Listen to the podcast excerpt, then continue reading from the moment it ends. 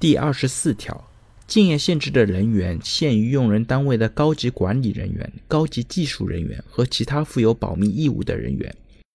竞业限制的范围、地域、期限由用人单位与劳动者约定。竞业限制的约定不得违反法律法规的规定。那在实务操作当中呢，我们对于高级管理人员和高级技术人员，其实它的定义还是比较明确的。那其他负有保密义务的人员呢，其实并不是特别容易来界定。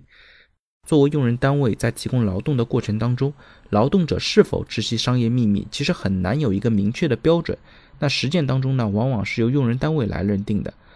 但是呢，一般不建议把所有劳动者都认定成其他负有保密义务的人员，